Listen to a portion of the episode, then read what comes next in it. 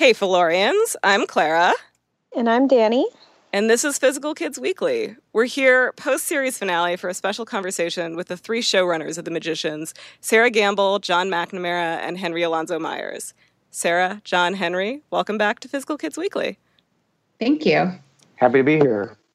I also want to take a moment to recognize someone who is on the line and often behind the scenes, an up and coming mm-hmm. writer whose voice we haven't yet had the chance to hear, John's assistant, Kirsten Stanley. Kirsten, thank you for everything you've done for the show. We can't wait to see what you do next. Thank you. Happy to be here. Kirsten, thank you for getting me on Skype. Yeah. yeah, Kirsten, really. thank you for finding John every time I've needed him for the last two years. Kirsten, No I don't. I thank you for a thousand things. I don't even know where to start. So, we have a lot of questions for you. Way more than we'll probably have time to get to, but our number one most burning question is for you, Sarah. What's the deal with the Candy Witch? I knew it. Take it away, Sarah. you ha- you have to ask about the Candy Witch, We I have mean. Henry, you know what's going on in my head right now because really, it's so hard to answer this question we've had a without lot of conversations about this. Um, attracting. I can make it it. really. I can make it really short. Throw David Reed under the bus now. No, No, no, there's no, no, no, turn to the west. This was all my doing. I think we've been pretty clear for a while now about what the deal is with the Candy Witch. I think last time you heard her mentioned, the tone probably explained what you need to know. And I was just reflecting that tone on Twitter the other day when um, I responded to someone who was asking about it. So um, the I, I- here's here's a question I can answer. All of the people who tweeted me and they were like, "Was she in the finale and I missed her?" No. I was telling people, I was like, it was, it had to have been like an April Fool's joke. That's what you can chalk it up to be. well, Can I, can I, thinking too small. frame it? Can I frame, can I frame it in the terms of, uh, of of the magician's philosophy, which is that sometimes in this world you do this job and you're forced to tell a story a certain way, and there's certain things that you're always forced to do, and sometimes when you get a chance to tell the story the way you want to tell it, you want to tell stories any way you want. And part of enjoying telling stories is not necessarily following the rules that you're always supposed to follow. Yeah. yes. But, you know, we're not, I don't know how to even explain. Yes. We'll just go with what Henry just said um, and say, and furthermore, just say, we see all of the people going, What's up with Candy Witch? And we're sending everyone who cares a lot of love. I'm not sending them all a lot of love. Sean. I'm sending them find something else to be concerned about. Oh. Well, love, how about love and a wink? A little wink. but- People haven't realized the Candy Witch has worked exactly the way the Candy Witch is supposed to work. Absolutely. Totally. so get way- over it. I can, I'll just say this. I'll expand it to one other character. So did Cassandra. She worked Yes. exactly the way that she was supposed to work. Um, and she, people have been asking exactly the right questions about both of them. See, I had a feeling that Cassandra was never going to show up again, and Clara was pretty convinced she was, and I was like, no, I don't think so. I really wanted I'll her honest, to. we, were- we wanted to bring her back in season six, and when Reed first pitched her, the way that she appeared in the series, she he had an idea for how to loop back to her in season six, but that didn't happen. Which also is sort of meta when you think about it. Um, all all dangling threads in fantasy shows are, I think, by their nature, meta. So Well, and of course, it's Cassandra who, like in myth, is the person who people uh, who always knows the future and nobody listens to. So that seems very appropriate. exactly, yeah. There, there's there are stories you keep in your back pocket, and sometimes you keep them like sometimes you never take them out, but you never know when they'll come handy. Sometimes you find them in the laundry years later. Yep. well, I would say that we've gotten the silly stuff out of the way, but who am I kidding? There's definitely going to be more. Um, but for now, I'd like to ask you more seriously to reflect on the series you created. Looking back over the last five seasons, what sticks out to all of you? Um, how swiftly time passes, except for Wednesdays. Deep. That's it. Uh, this was this was so much fun. This doing making the show has been so much fun. I mean, it, that's not to say it hasn't brought with it all of the stresses and pressures of television. It has all of those, and it has the the very intense kind that you face when you're producing ambitious, modestly budgeted television. But it it's been really fun. I mean, we really like the people we work with. We've gotten really, really close to the writers and a lot of the actors and directors and our crew and you don't always get that. A lot of talented people are assholes, but there has been a marked lack of assholes on this show. Um, so, you know, the opportunity was always going to be creatively really rich and exciting and worth uh, challenge, but we kind of got the best of both worlds because everybody's just been kind of a dream. In my Well, opinion. the, the dream is over.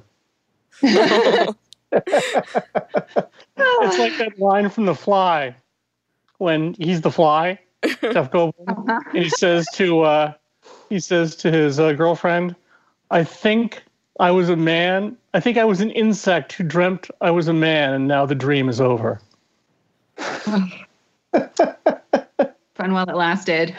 We did get a good moment of the being that fly. guy upside down on the chair with perfect balance. brain- girlfriend blew his brains out with a shotgun. All right, the end of the fly. So You want to follow up on that, Henry? You know, I've had such happy memories uh, with uh, John that uh, there are sometimes he uh, this is this is the this is the John you get, and I enjoy every John I get. John, you get in the writer's room, you basically only see the bottom of my feet. So you're actually way ahead of the game here. Well, God, the, the the bottoms of your feet are always uh, probably more expensive than the tops of most people's feet. Um, But for listeners, I like to I like to uh, be in the writer's room in a very steep reclining chair. Yeah, and it's a really- medically prescribed chair. and Which also, means that you're also, to the bottom of his feet. Yeah. but also where you're always wearing uh, excellent shoes, usually uh, uh, a suit of some form. You know, you're always well. It's it's a it's a it's a it's an outfit that's put together. The shoes are actually were actually a gift from Sarah. The ones I normally wore. Henry, do you have anything to, to add about about the show? About um, sort of what I sticks mean, out to you? it really is hard for me to point to any given moment. I would just say that the the thing that I will miss the most is the uh, feeling uh, that I have, which is that I uh, every day I woke up excited to go to work, um, which I know is a a blessing. It's not something that everybody gets, and I'm incredibly grateful for that. I love what I got to do. I love the people that I got to do it with. Um, I love the stories that we got to tell. Um, not that it wasn't stressful and difficult, because it definitely was at times, but it was a good kind of stress. It was a good kind of difficult. It was the kind of thing that you, you know, you enjoy doing. Um, so I, you know, that's that's the thing I'm really going to miss. Understandable. So, part of what makes The Magician so compelling, both in the books and in your series, is the way that it uses fantasy to work through difficult real life experiences. Can you speak to that? How did your personal experiences shape the story of the show? And were there any specific storylines that came out of your personal experiences? Hmm. Well, I can't think of one that Absolutely. didn't come out of personal experiences. yeah. Go ahead. Certainly, um, certainly, I was very, very. er, I think one of the very first things that popped into my head after the the pilot was shot was to do an episode where Quentin wakes up at a mental hospital, the same mental hospital he's in in the pilot, and again, sort of the theme of dreams. He's being told that everything he experienced in the first three episodes was a psychotic break, and mm-hmm. that this was his reality. I loved writing that for reasons you'll never know. and it was our few, and it was technically our first musical. Technically, yes. It certainly was a situation wherein I, I, I you can definitely count as our first musical because when I pitched it or outlined it or whatever, people looked at me like, "You what? Mm-hmm. They, they, they what?" And I actually had to show uh, our director, um, Jamie Conway, is a wonderful director who I'd never worked with before, and it was early days on the show. I said, "No, just watch the scene in the Lobster House from my best friend's wedding." where they all sing the Dionne Warwick song, the Burt Bacharach Dionne Warwick song. And he did. He watched. He goes, "Oh yeah, no, I know how to shoot this." And I'm like, "Good. Let's let's see if it works." But that was an early memory I thought of of of accessing things I really personally kind of cared about. Hmm. The difference between the, moments in your life when you're like you kind of know what's real, but it kind of also doesn't quite seem real. And are you like misinterpreting what this person said? I mean, it's all about perception, and it's all about how perception shifts constantly in real life. Uh, even the perception of am I crazy? Am I sane? Am I happy? Am I sad? Um, it, we get to really write about that was just a, and also I think we broke that story in two hours. That was the fastest break we ever did on the It show. was, yeah. It was unbelievably fast. I thought We were still in your garage. this show is going to be a breeze. Cut to, episode 309. Not badly, but not usually. Episode 309, co-written by me, was the longest break. I think it was six weeks. oh wow. and you've just talked about like two episodes that people regularly cite as their favorites. Like I, I can't tell you how many viewers I've heard say like I wasn't sold on the show and then I saw 104 and that and it was over for me. Um and for Yeah, like, 309 okay. like I actually think I can tell a story now because I no longer work at UCP or Syfy, nor does this executive. you know what I'm going to say, don't you, Sarah? Yeah, I was going to say it if you didn't, so go ahead. that an executive who shall remain nameless, um, deservedly so, uh, very high up in the corporate uh, chain of command at UCP, really did not like that script for 104, and said in a call in a way that I can only describe as monumentally condescending, said, "I think this is the perfect season two episode because we'll establish this world." We'll establish all the characters. The audience will then really be fooled. And I said, I'm going to stop you right there. That is a great note if this was the year 1998.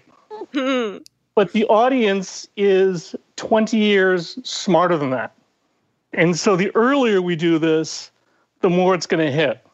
yeah. And he said, Why are you so confident? I said, I'm really not. I'm just not into doing a big rewrite. this guy, unless unless you're telling me to pull the episode or you're going to fire me, I think this conversation's kind of what over. There were so many times we uh, we were like uh, we used the quit card or the fire card in season one to sort of push. Um, and by we, I mean mostly John.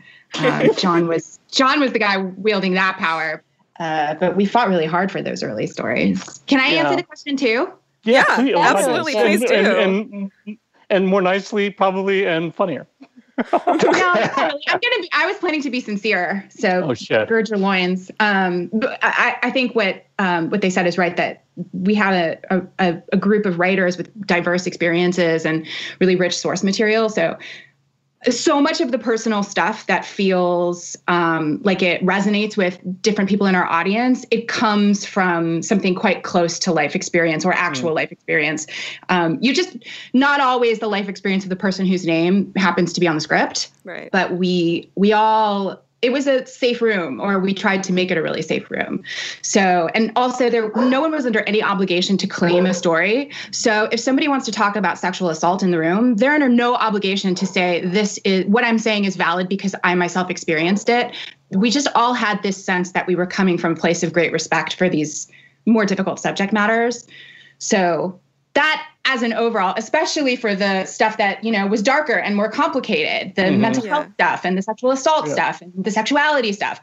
But I will say one of the things that I really enjoyed, especially in the early seasons of writing the show, is there were so many characters who were young women. Hmm. I got to put this very specific stuff in their mouths that I had talked about with other women, but I hadn't seen on TV. Things like when Alice says that she kind of secretly knows she's the smartest girl in town, but she's terrified that if she tries to achieve her potential, she'll like die alone. Spencer dies alone, eaten by cats. That's a conversation I've had with other women before. And the conversation that Julia has with the like scientist magician, where she's saying, if the world comes after you, take it as a compliment Mm. in season one, I, I just had this feeling like I didn't expect it necessarily when we started making the show, but the show became a way that we could look out at the audience at all of these smart young people who have been feeling weird about that, um, especially I think women who have an ambivalent relationship with their own intellect and have been given a lot of mixed messages about what to lead with in our culture and say, you have so much power inside of you. Um, and you can create the kind of life that you want to create. We also didn't say that would be easy. It was incredibly hard for those characters, uh, right up until the last episode but that became a little secret mission of mine in in making the show just to make sure we never ever ever dumbed that idea down hmm. henry's kind of i can see henry we're on we're on skype video here so i can see uh-huh. him kind of smirk little loving smirk I have, think- I, I, have a deck of cards that I play that I that since I've been doing all these Zoom and Skype calls. This is what I do when I fidget. It's my fidget toy. uh, so I'm like literally shuffling. Uh, um, did you just say you were Quentin, basically? I'm, I'm doing yes, doing, I'm doing tricks. Um, Sarah's and none of us noticed. uh, Sarah's drinking was, a huge jar of clear liquid. It looks like moonshine. It's it's, it's either water or vodka in a huge mason jar. Well, water comes in a mason jar, doesn't it? No. Everything in Culver City comes in a mason jar. what are you drinking, Sorry. John? None of your beeswax. All right, Henry. Sorry to interrupt. it's okay. I was going to point to the second episode I wrote on this series was this episode Homecoming, which was uh, oh, on its surface so kind of a, a super had kind of a uh, some silly elements to it because you know it was about Penny being lost in the Netherlands, couldn't find his way back, and Alice and Quentin had to figure out a way to cast a bit of cooperative magic, and in the process face Alice's parents and mm. own relationship, and they had to have uh, and and they had to talk about sex, and that was yeah. a everything in that episode. I, I, it was really, actually really important to me not to you know I, I like writing about relationships and about sex and real subjects, but not in a way that it was just silly or plot driven, but that it came from like a real place. And so there were several conversations in that that were real relationship conversations that I've had in my life that I tried to infuse, you know, the, the show with. And I remember having long, you know, I remember I kept doing rewrites and kept doing rewrites. Yeah. And I, this is a rare thing where I was, I, I was going to Sarah and being like, I want to rewrite the scene because I feel like it's not as deep as it could be. And Sarah's like, okay. and, you know, I, the point was to try to do an episode where it felt I, we had like a really I remember having an intense talk with Olivia and Jason uh, and the rest of the cast early on with that one. They wanted to do a table read, and we hadn't had a table read, so we did like a private table read in one of the trailers. Um, I think because they were worried that the subject matter was going to be silly or just mm. joking, and uh, the you know the, the the tone on that one was to try to keep it real. So I mean, I can point to a bunch of moments, but I can say that that to me that was the one where I was like, we're trying very hard to not just have this be a joke and to have this be about human moments. And I can, you know, I can point to several of those human moments. Although my parents are nothing like uh, Alice's parents, but I did know people That's who good. had parents like that in the, you know, in the hippie town that I grew up in. so we've read some of your interviews about the finale, and we know that you tried to write an episode that could function as a series finale as well as a season finale, even though you didn't know know that you were being canceled at the time. But of course, TV involves a lot of compromise. Is there anything that you wanted to include in the series finale that you weren't able to, either in the script or that just never made it in? Yeah, sixth season. I mean, I mean, I wanted I wanted to do the, I wanted us to see the cozy horse uh, yes. end of it, and yeah. that was not something that we were able to do uh, effects wise, but uh, you know because we were we were putting we our money into, into the yeah. blowing up Fillory. It's pick yeah. one. Makes sense. No, that was a big one. The cozy horse. We talked about that quite a lot. I mean, I love the ending of that third book, uh, and, and how they you know it just is it's a special moment but we but we kind of hat tipped the cozy horse earlier on in the series and so at that point we we kind of were doing triage about what can we what can we what can we actually do that we haven't touched on you know and uh, I mean, blowing up Fillory was this was a. we kind of had this moment. I remember discussing this with with my partners here, but the, where we were like, well, if we have to go out on any one big thing, I mean, Hmm. that's as finale worthy as you get. Mm-hmm. that and that and what and may, may I just remind everyone that I one of the keys to episode 12 was for me Santa gets in a knife fight and dies. Right. I'm so upset that, that never made it. I just really wanted to have Christmas. He was gonna. I'm like, what are the elves? I'm with you, enough. Sarah. he was, he was gonna die heroically attacked by like one of the golems, and he was gonna do that cool William Shatner Captain Kirk wall kick that makes no sense. If you've ever seen it, just look it up online on YouTube. then get shivved in the back by a golem. And I pitched that so hard, and I got shut down so hard. It was like high school all over again. I was just ashamed. Thank you to everyone who shut that down. Sorry, John.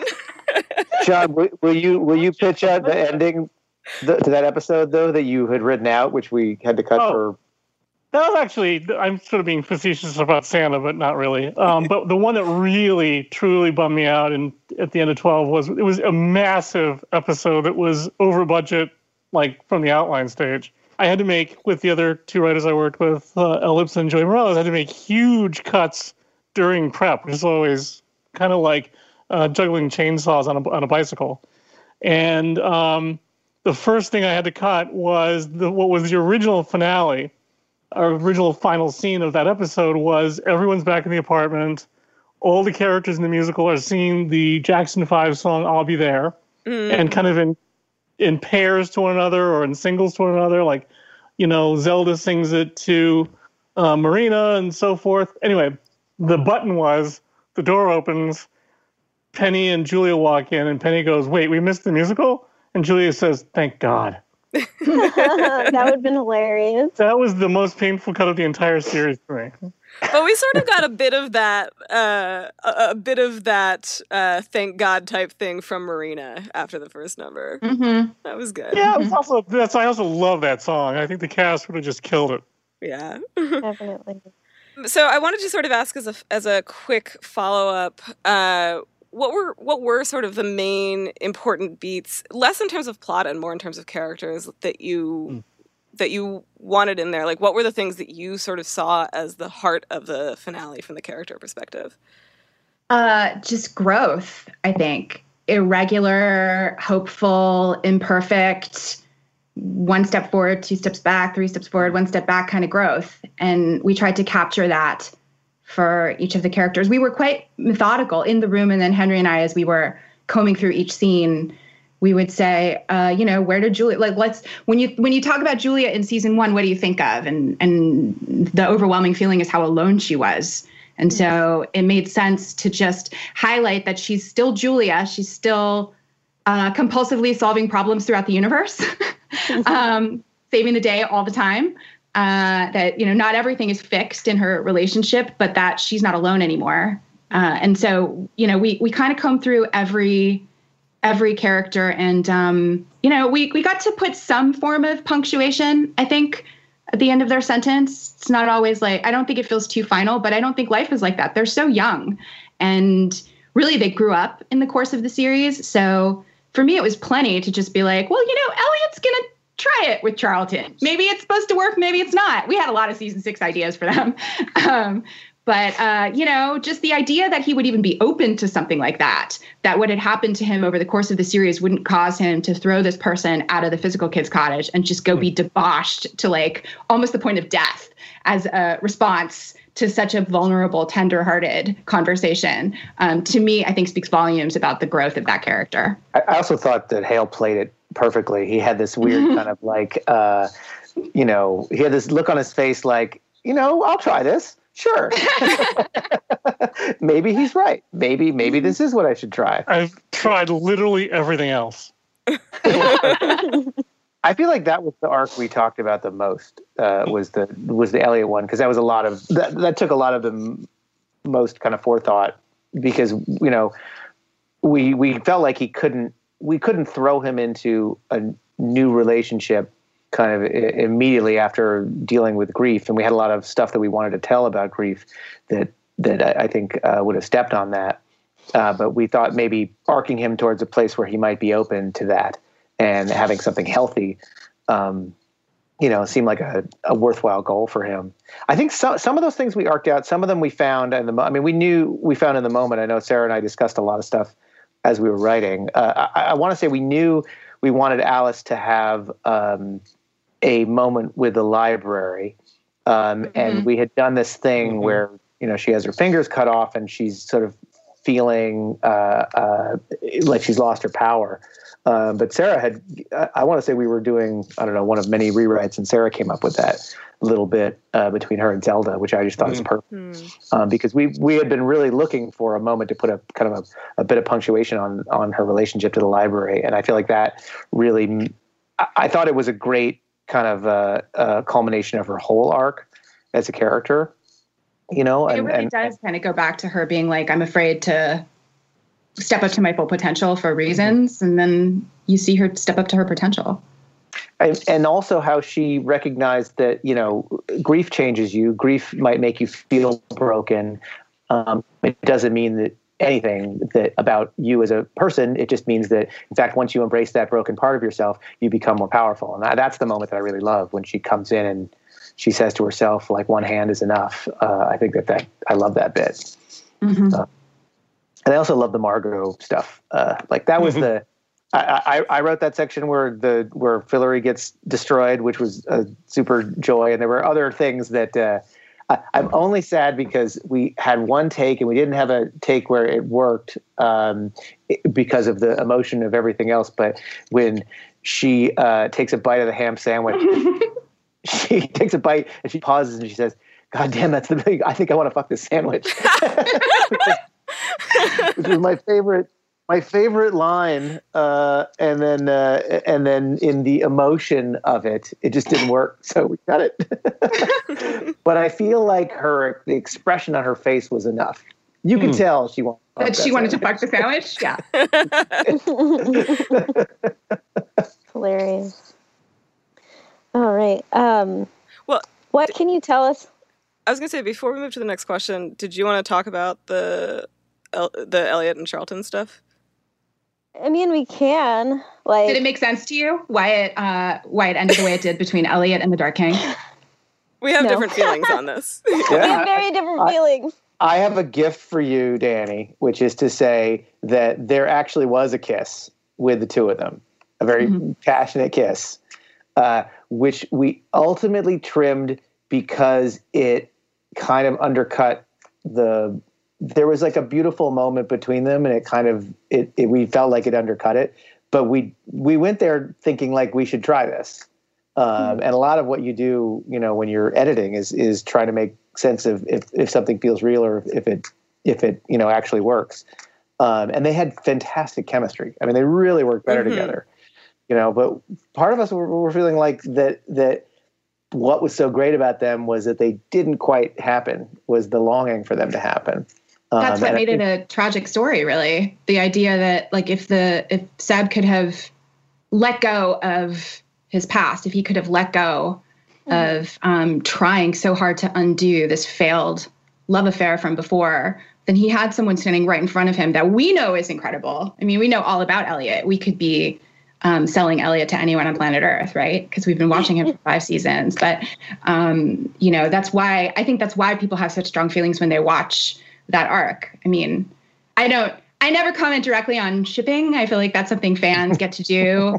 That's you you get to feel all your feelings and root for the team you want to root for and then as writers, we just, you know, we're writing the story thinking about thinking about things in a slightly different way.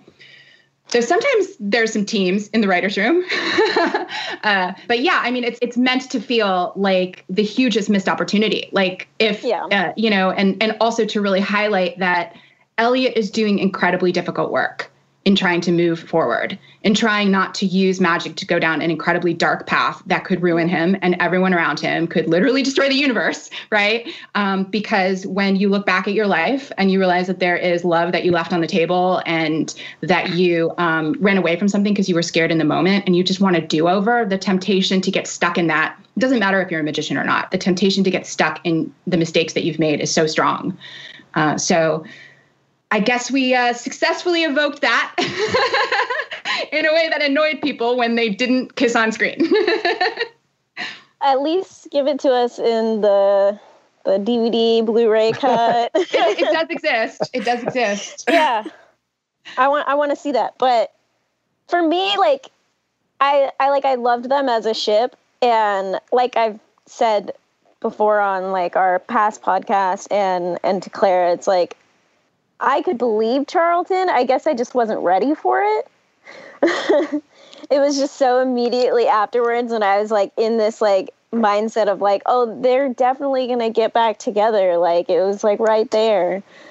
I guess, I guess didn't. I don't. I don't think of it as a as a r- relationship like what he had with the Dark King was this incredible chemistry, you know, and and Mhm. they and they had a lot in common. But the but one of the things they had in common is that the, the is that you know Rupert couldn't let um, you know his love go, but Eliot learned that he could, and that to me was the real difference. The Rupert story is a tragic one, um, and so I, I sort of think of it like this relationship that he has with Charlton is like day one. We're not trying to say that like, you know, that they have this crazy, amazing chemistry passion, but that here is somebody who has been around and knows Eliot deep down and yet Yeah. is still knows all of his flaws and yet is still interested in him. And in some ways that's a more that's a more mature basis for a relationship. And I and I Yeah. love that Eliot was open to it at the end. And I, like I said, I think Hale played it perfectly because I think he didn't play it like oh my god i'm in love he played it like uh, okay like maybe i'm open to this like let's try it Well, and I think so. Danny and I have, talk, have talked about this a lot, um, so many times, multiple times on the record. In fact, Probably more than, than Sera Henry and I. but uh, so one of the things one of the things I've said, which I really stand by, is I I agree with I think the sort of heart of what you're saying, Henry. That I I like what uh, that relationship represents for Eliot, independent of relationships and like shipping. Though I do think that one of the things that is that was hard for both me and Danny in the finale was feeling like Eliot's arc didn't end happily. And I, I mean, I know this is a show that is not always big on on happy, but with him being separated from Margot, it, it felt so hard. yeah, that was definitely the hardest. The um the thing that that I love about this show that I never expected would be sort of the DNA of the show in every episode is is the very thing that is I think you know creating strong feelings in in in both you guys, which is the magicians does not ever claim, never has claimed to tell you what you want to hear about life. Yeah. It tells you from our point of view, the way life really is, as we, three of us and other writers and directors and artists have experienced life. That our, our biggest goal is to just not bullshit people. Yeah. And that can be, you know, that can be tough. That can be hard as a, as a, as a viewer, as a fan. I mean, I watch Casablanca, right? Great movie. Everybody who's seen it, remember, like you totally think Humphrey Bogart is going to end up with Ingrid Bergman. Hmm. He doesn't.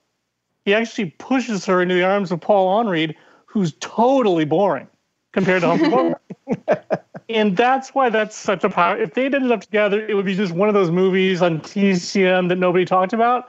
But it's a classic because it reminds the viewers living your life the way you have to and playing the cards you're dealt is the only choice you really have.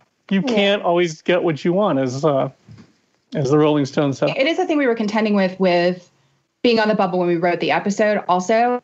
On the one hand it took a, a little bit of pressure off to just make everything end but i don't know. I don't think we wanted to feel like we were like everyone had totally resolved. That really would have felt first of all i just felt like if we evoke um, strongly that they're trying to find each other that kind of tells you a little bit about what the next story is going to be. But this it's not as though this is the end and then you turn the tv off and those characters die right? That they're going to continue on their quests. Um, but also that like I don't know how old how old is Eliot in our timeline? He's about 28, I think, or 29 when the when the show ends. And um, he has so he contains multitudes, and he has so far to go. So I I I might have um, felt it a little more hopeful, partly because there were writers in my, in our ears going, "Do you really want to be this optimistic with mm. the with the finale? I mean, shouldn't this be more of a bummer? It's the magicians." Um, and we landed on this note. I guess it's what we really felt about it. Uh, but I relate so much to um, to that period of life where you have your heart, and then you have I'm an adult and I have uh, like a sex life now, and I'm trying to figure out what my sexuality is and where I'm going with that, and then the heart is like this sometimes a completely separate animal that you're just trying to understand. And I feel like where we finally got at the end with Eliot, which is something I, I, had been scratching at every time I wrote a scene with him for years and years and years. It's like he's protecting his heart inside of this so frequently. He'll, you know, he had the craziest sex life of them all over the course of the show, except maybe Josh, who had more orgies with magical creatures. But um, uh, you know, but he, um, you know, that part was just, uh, you know, he he he really knew how to have fun. But um, to see his heart start to crack open a little bit, and that, you know, it from frankly for me also in um, my the younger part of my adulthood frankly that that happened in really challenging circumstances. That didn't happen because i like went to therapy and it was really easy and then i just made good choices. Um, it was like a lot of stumbling and a lot of making bad choices and a lot of pain and a lot of being alone. Um, so i guess uh, all i can say about it is i guess we were trying to be as honest as we could about that mm-hmm. I mean, what you guys are saying also just reminds it just brings me back to um, the quote from the first book that Lev wrote, and it says, you know, if there's a single lesson that life teaches us, it's that mm-hmm. wishing doesn't make it so. Yeah, and that's always been one of my favorite lines, just because it, it really resonates with life. Yeah. But I do want to say though, I did love, I really love the touch of at least like you know rupert gets to be with his sister. Yes. Like I, I just thought that scene was really beautiful. It was really nice to see him have a happy ending in a way. Yeah.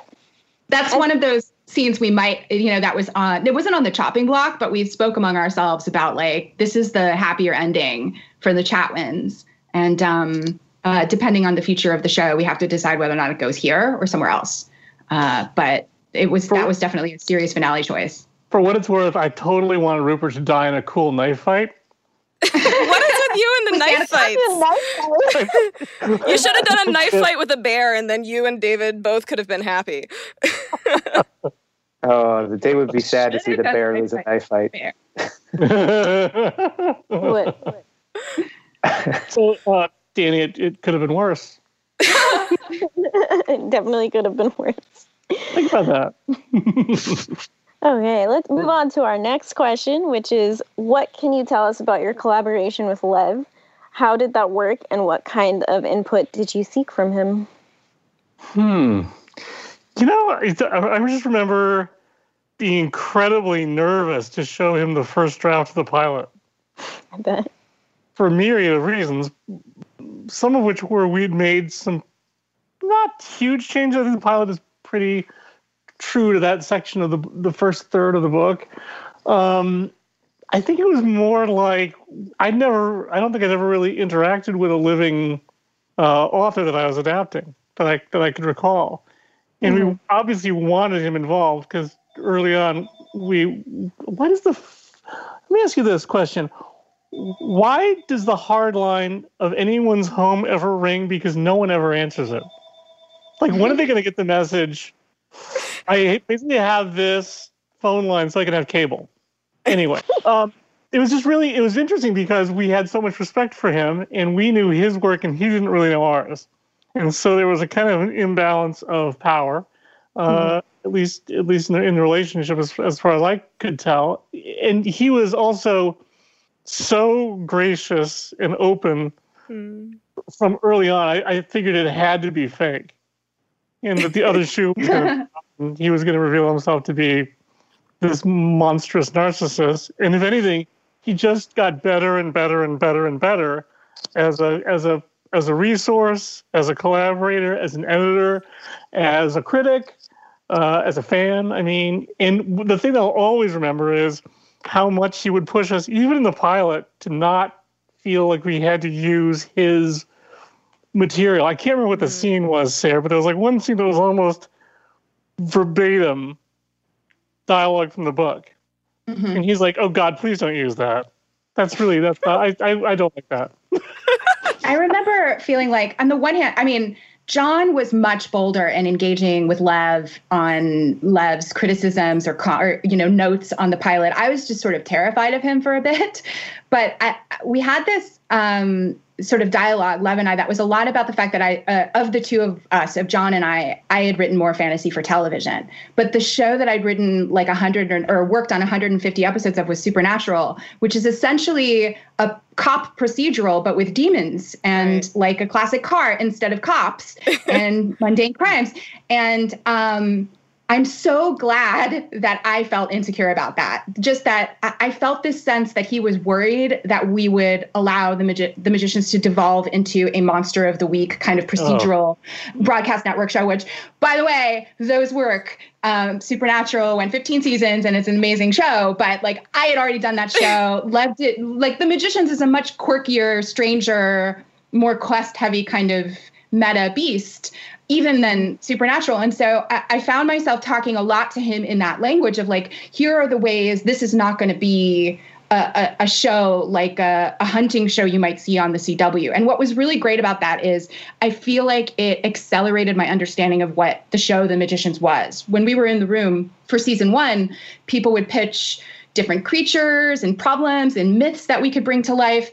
And chances were I had probably already heard of that creature because I have Googled every fucking creature in the history of the world. When you have to pitch, you know, six or eight potential episodes, six or eight times a season for seven seasons, like I did, a- I have like a master's degree in demonology from working on Supernatural, but it made the road so clear to me so soon because it's like I had Lev's voice in my head saying, This should be stranger. This should be nerdier. Mm. This isn't about Mhm. winning. This isn't about they go into a town and they have a win. This is about like it's hard to learn things and there's a lot in the world that you cannot change and you're going to fail more than you succeed. So, like, for me, the perfect example of that in season one is when they go into the haunted house and they find out the real story of Plover if Sam and Dean Winchester had gone into that house, they would have saved the ghosts. They would Right. have released their spirits, and then those children could finally be at rest. But because it's the magicians, I understood implicitly by that point, thanks to Lev, that Alice needed to have an emotional breakdown at the end of the episode because she Yeah. can't save those ghost children and they're just stuck.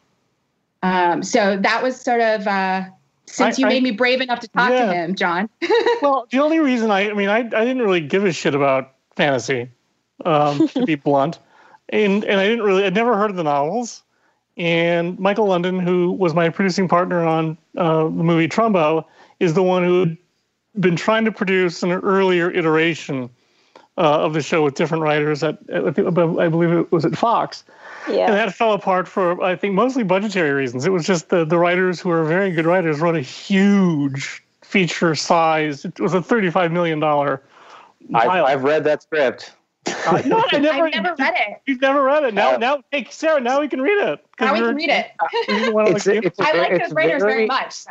They're really great, and it's a really interesting. It's a really interesting like I'd other way to go. read it. Oh wow. Yeah, it was a big, big budget.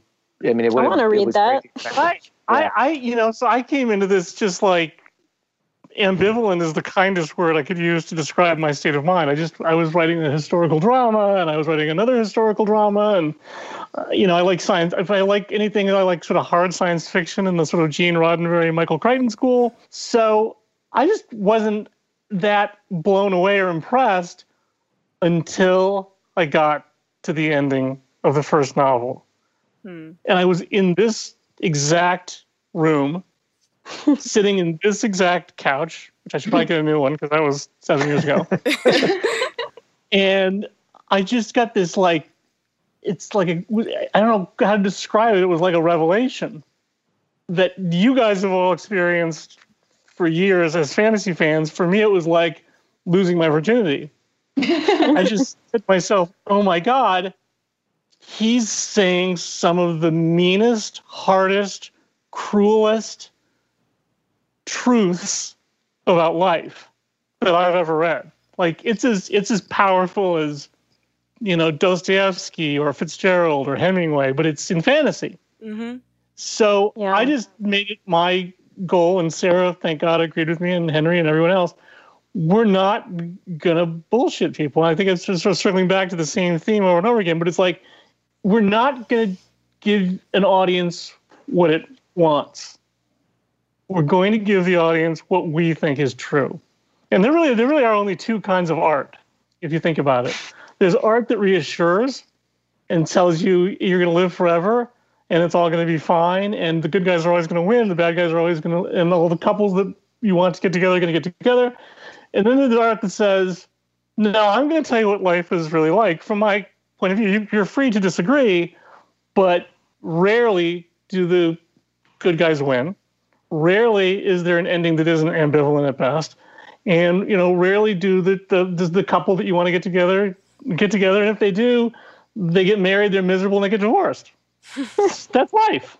I didn't I didn't make life. You know, I basically just was born with a pair of eyes and a pair of ears and a big mouth. and and I mean that's but I but I was so struck by that. What Sera just said about what would have been the supernatural way to end 109 versus the way we ended mm-hmm. 109 is not a knock against supernatural. You know? I, Oh God, no. It's no, no. I'm like, So like I, my favorite series of books and movies by far are James Bond. Mhm. There is no greater. But the good guy always wins for a minute. oh my god, and, he, and he's white and he's British and he's rich. It's disgusting. you know? He's a misogynist. In the books, he's kind of a racist. Um, but it was a fantasy fulfillment for Ian Fleming, the author. Whereas John le Carre, if you've ever read his Mm, novels yeah. and contrasts, that is life the way it is. Or Well, you Graham know Greene. funny? raw and Yeah, brutal. If you- Exactly. If you win, it comes at such a huge cost. It's you even question whether or not it's worth winning. That's the kind of stories I like to tell. hmm yeah, I actually I love endings that devastate me, so God, it's okay. that one I'm just reminded of that that ending was probably the most brutal ending of that season. And that was, the first season was a pretty brutal season. Danny, I'm gonna send you The Quiet American. Oh. It's Oh, short. Wait, Quiet American, the novel? yeah, It's not a short novel. it's only like 200 pages. No, no, no. It's a well, it's a long movie. Fair enough. The movie's also good with Michael Caine and The- Brendan Fraser's best role. Brilliant. It's a it's a brilliant book and it's a brilliant, brilliant movie. You'll never I'm look at Brendan Fraser again if once you see that. Uh-uh. it's, it's so true. You're so so right. God, I love that fucking movie. hmm Now, I I came onto the show after these these guys had already established a relationship with Lev, uh, and so one of the things that had been set up was that Lev would read every draft and he would watch every cut and would send you know notes, sometimes voluminous, sometimes short, uh, and you know we would nine times out of ten take the notes because they were you know because they were interesting and thoughtful and came from the inside. I was wondering if you guys would tell. There was a story I remember from season one where he had an issue with a something about Julia, and I don't remember what it was. Her and I want to say, I want to say it wasn't actually. It was in, it was earlier than that. Oh, And I want to say, uh, uh, John, you said to him, "You should write the scene." I did. If I recall, I did. Mhm. which I thought was a fantastic. Uh, So I feel like he should give you 10% now that he's a screenwriter, because I think he bought Final Draft to take a stab at that scene. And now he's writing movies and all kinds of stuff. Well, I think he, you know, he quickly realized the challenges of writing drama, and uh, but but also some of that stuff in that scene. I remember, I, Sera, I want to say that you took some of that stuff and we put it into a few episodes, if I'm not mistaken. Well, there's Uh. there's no uh, there was no defensiveness. I mean, I wanted him to like what we were all doing. Um, we tried to be really upfront about the fact that you know the needs of television are different. The Beast comes in so much later in the in the book, Mm, and I'm never yeah. bored reading about all those classes. It's just not enough for a TV pilot when you're trying to get picked up to series. You need to do something really crazy at the end of a TV pilot. So we moved that up, and then I was Mhm. sort of like, okay, so this new challenge is just to talk to an author who has a different job about what that is, but you know, he was such a treasure trove. Like you know he would he would explain just these little things about what he was thinking when he created Mhm. the physical kids and Yes. um, you know, and there was, I remember an early draft of the pilot where we had a scene, probably some version of the scene that ends up with um, Eliot and Quentin walking across the quad with Margot. Um, and there were like some people tossing a football in one Mm. corner. And he was like, just to be clear, you are under no obligation to have a single jock in this entire school.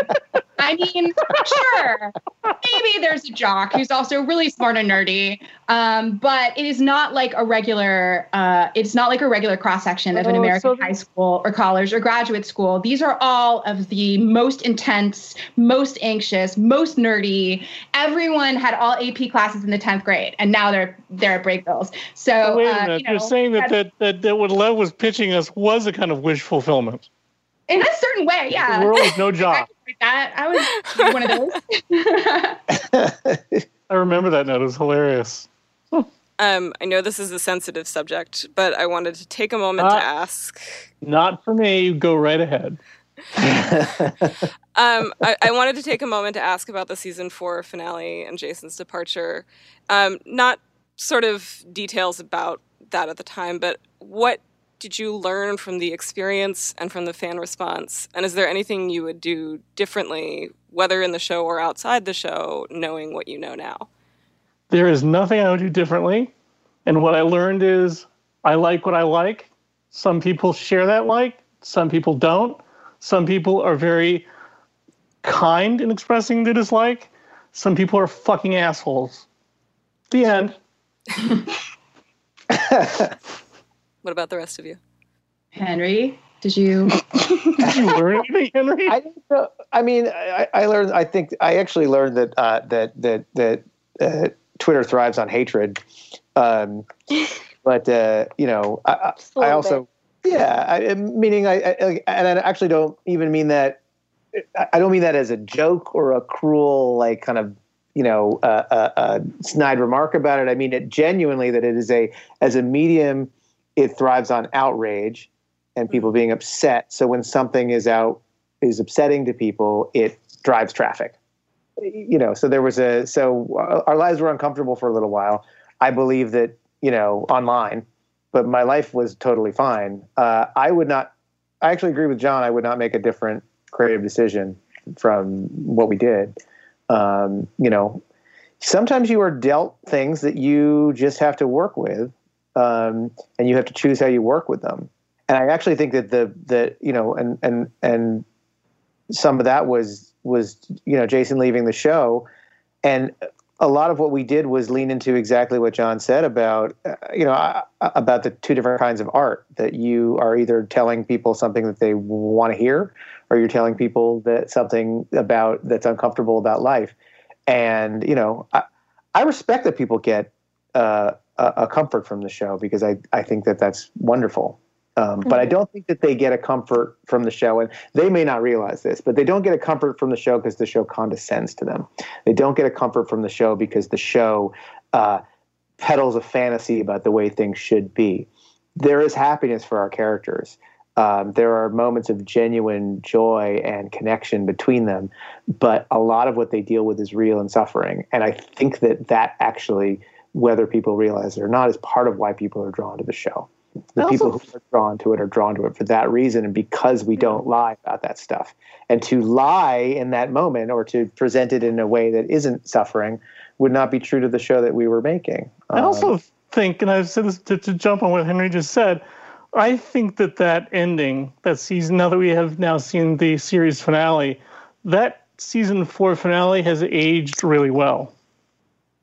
Agree. Be- because the audience that came back saw that we were not just going to blow past grief, that grief was now going to become a really, really big part of, of, of the show that would that would alter its shape forever and would alter these characters forever.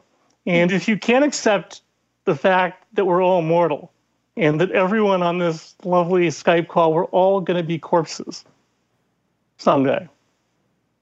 If you really live with that fact, then you're really going to enjoy your life more. You're going to enjoy every sandwich more, to quote Warren Zevon, if you realize you don't have a limitless number of sandwiches. And as a storyteller, I don't want to tell the audience it's always going to be a happy ending. Every hero wins, every hero lives. It's bullshit. It's just bullshit. And I mean, if people want to watch bullshit, they should go watch something else. I, I had that feeling the second I started getting, you know, just mm. the, the craziness started. I'm like, then just fucking watch something else. Don't watch I will be. Show. I will be honest with you and say I don't really know the perfect way to deal with um, people very intensely coming at you about something that you've put out into the world in the year 2019, 2020, in the very direct, um, also quite anonymous way that Twitter provides. Like, I don't know, I, I pick a lane as somebody who has been writing stuff consumed by a lot of people for a lot of years. And there's never been a time when people were not coming at me about it. Um, I feel like I'm uh, somebody who attracts a lot of that. I don't know. I'm not special. I'm Which just is like a weird, Sera. Human you're, person. You're than I am, but you get attacked yeah. way more than I do. I mean, She's I don't. I don't know. I don't. I don't. Yeah, I don't want to lean into that too much, I but I, I think it's probably not a coincidence that I get like ten times more of it than my male counterparts. And I'm. I. I don't usually like to t- like talk true. about that, but I, I want to say that because a lot of women yeah. are listening to this podcast, Good. and non-binary people are listening to this this podcast who are thinking to themselves, "It's is it going to be harder for me if I put myself out there. Yeah. Um, I mean, objectively, yes, but that doesn't mean you shouldn't put yourself out there. And, um, you know, some of what I saw, uh, I, I, mean, frankly, I felt like sometimes people were reacting to things that weren't in the episode.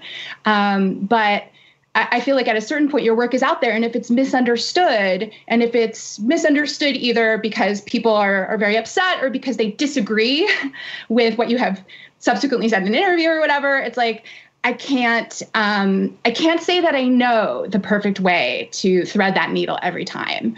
Um, I, you know, I, I come from a, a, place of having such a deep innate respect for the audience and um, a sense that we have all kind of come together to take a look at this story and that the contract on the magicians as on other things that i work on at this point with um, a lot of really cool people is just that like nothing cynical is happening in our making of this story. We're exploring things that we don't necessarily always know the perfect answer to, but that are genuinely thorns in our side. And the only way that we can get at them is through art. And that is true, including in a moment where for example, a character dies heroically, he does not commit suicide. He is someone who has had suicidal ideation and has spoken about it on the show. And we talked about that a lot in the room. And we talked about that as a group of people, many of whom have had very intense suicidal ideation. Um, and I won't get any more specific about that just because I want to protect everybody's confidentiality. But none of us, I think, is a stranger to having a hard time, a really genuinely deeply hard time. And for me, where I am in my life today, it is incredibly hopeful to think that the sum of my life is more than my darkest moment, is more than the moment that I look back on and I'm like, well, I really did not have my shit together at that time. I was really overwhelmed by my own brain. And uh, I couldn't even see past myself in that moment. I was in so much pain. And we met that Quentin. We met that Quentin in um, the pilot, and he was not that guy by the end of season four. I understand why people might have metabolized the episode that way. Like we, we, we asked the question, you know, in the episode because that for us just as a group of artists who are tackling something difficult that we don't, we're not masters of it. We're just people who are experiencing life and trying to write about it. Um, that to us was the most honest way to go. You know, like if I meet some guy who's been kind of a dick to me in the underworld, but I've been through a lot of shit with him, right. and I die the way Quentin died, I will probably ask the same question that Quentin asked. And I'm not going to ask it so that everyone that I left behind worries about it. I'm going to ask it because I had a big, wide life that had some really fucking low lows and it made me it made me very sad that people didn't read it that way. I frankly felt there were some bad faith readings. I'm not going to lie. There were some people who got kind of swept up in the anger, but that's not most people. A lot of people were just metabolizing it and ingesting it from the place that they were. Yeah. But like I, mm-hmm. you know, I I can't do anything but have essential respect for it. I was very young when I watched Buffy. Mm. When I watch it now, I don't get pissed about the same things I did when I was 16. I get pissed about different shit when I watch it now. But like, you know, or 18 or however old I was when I saw it. And, um, you know, so I, I, I understand that. And I feel like, I, you know, everybody has to decide what kind of parent they're going to be to their projects. And so when you say like, would you have done it differently? Would you, you know, it's like I we saw it happening. There were some really sweet people asking questions, and I, I just speaking only for myself, I tried to always answer those questions when they were asked by journalists when we were put in a position to be able to speak at length, not in like 280 characters. And, you know, is there a better way? I don't know, maybe. This is the best way that we could find at the time. This is the best way I could find at the time. So, well, if, yeah. if I can speak, I, um, I don't think there is a perfect way. Period. I mean, that's that's just my personal opinion as someone who strongly identified with Alice this season. Um, but uh, I think that's something to send that I, you know in I mean in a lesser way Danny and I struggled with too is feeling like um, we had our reading to go with when we went to talk about the finale and yeah. we I think both of us still feel um, happy with our reading of that episode. I don't know, Danny. uh, yes or no? I mean, I don't think there's a way to tell the story that was told without Quentin sacrificing himself because you can't really continue the series without him otherwise. Yeah. Because, like, why would he just leave his friends and just go off on some quest? He wouldn't. Like, it would have to end that way. And so there's that. And, like, I never saw it as suicide either. Um, I just felt like it would be wrong for him to have his conversation yeah. with Penny without bringing up those thoughts. Yeah, I and I'll say, you know, there, I have such respect for people who just have a different philosophy of yeah. what you know a show that tackles difficult subject matter what it does. And you know i was getting a lot of uh, uh, people asking a lot of questions or telling me who i am as a person when julia got raped in season one. Um, and we knew that would happen before it, you know they've been telling people still come at me about stuff from like 2007 on supernatural you know? Um, it's like I, and I I have always had this strong feeling that like that you should you should listen to that voice inside you that says I don't like it when people say it that way. I think it should be said differently, and then you should go and say it that way. Um, but nobody said what they said on this show from a place of trying to hurt people. We're trying to yeah. illuminate the most complicated parts of ourselves using this beautiful world that Lev gave us to play with. Um, and we do it whimsically and we do it very seriously.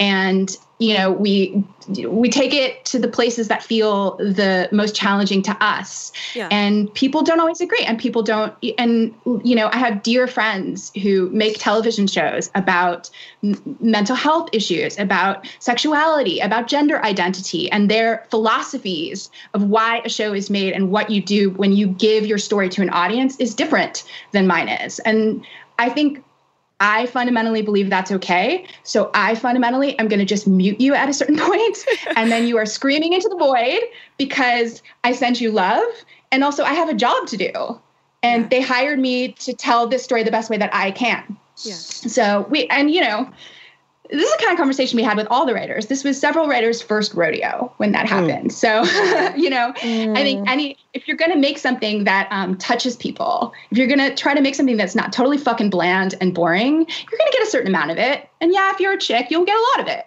So, you know, it's like best to just embrace that and then kind of try and figure out how how you can set your life up to keep working and to just keep exploring. Well, and and the thing that I wanted to say was that I think I, uh, for for me at least, um, in doing the podcast, uh, there was sort of a turning point moment for for me at the end of season four where I started to realize that like.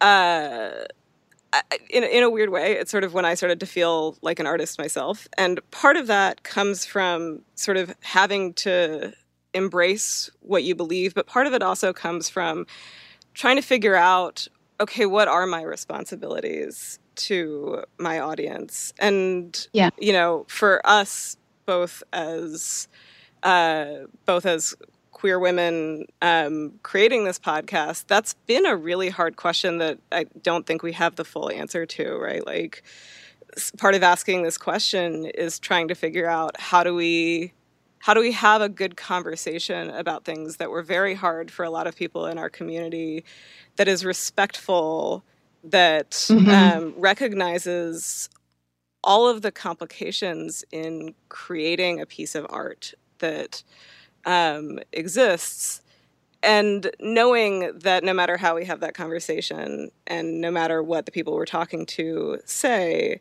it's always going to leave people unsatisfied and maybe angry. well, that's because there's not enough diversity in storytelling yet.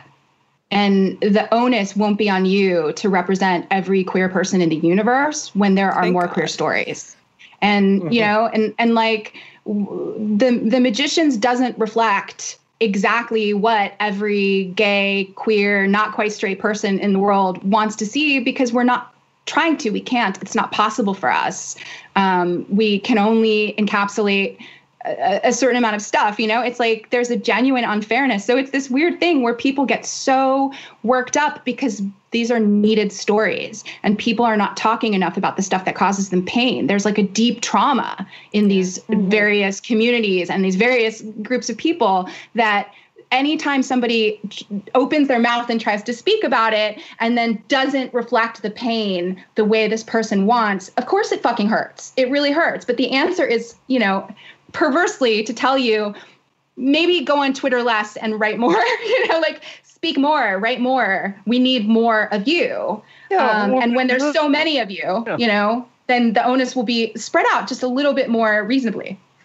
I know nothing about the, the backlash really upset me until I heard you guys were getting threatened, like with violence. Mm. And that there were people too who were threatening to do self harm. And, you know, that's where I became really surprised and disappointed in what some people who, who purport to love a thing then turn on the thing, which is totally fine. You know, I love the first three Star Wars, not so much the next six. do I go on do I go online and threaten to kill XYZ person? No, you know what I don't because I'm an adult. I have pretty good manners.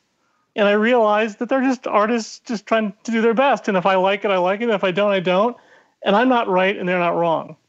And the minute like literal physical threats came into the conversation, uh, I went from being as as as understanding and as empathetic as an Irish angry narcissist can be like seriously go fuck yourselves. I mean, you know, don't like it, don't like it, but like stop threatening Sera, stop threatening Clara and Danny, stop threatening to hurt yourself because in one case I'll just say that there was a an online threat of self harm, and Sera and I contacted the police, and the police went to see this person, and confessed immediately that they just wanted attention.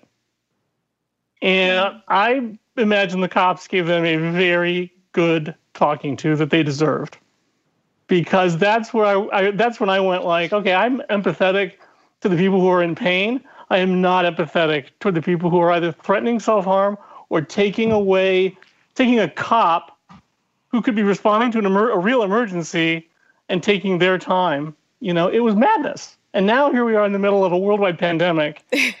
if you're still Clinton in the middle of this, you seriously, seriously need help that no television show can ever give you.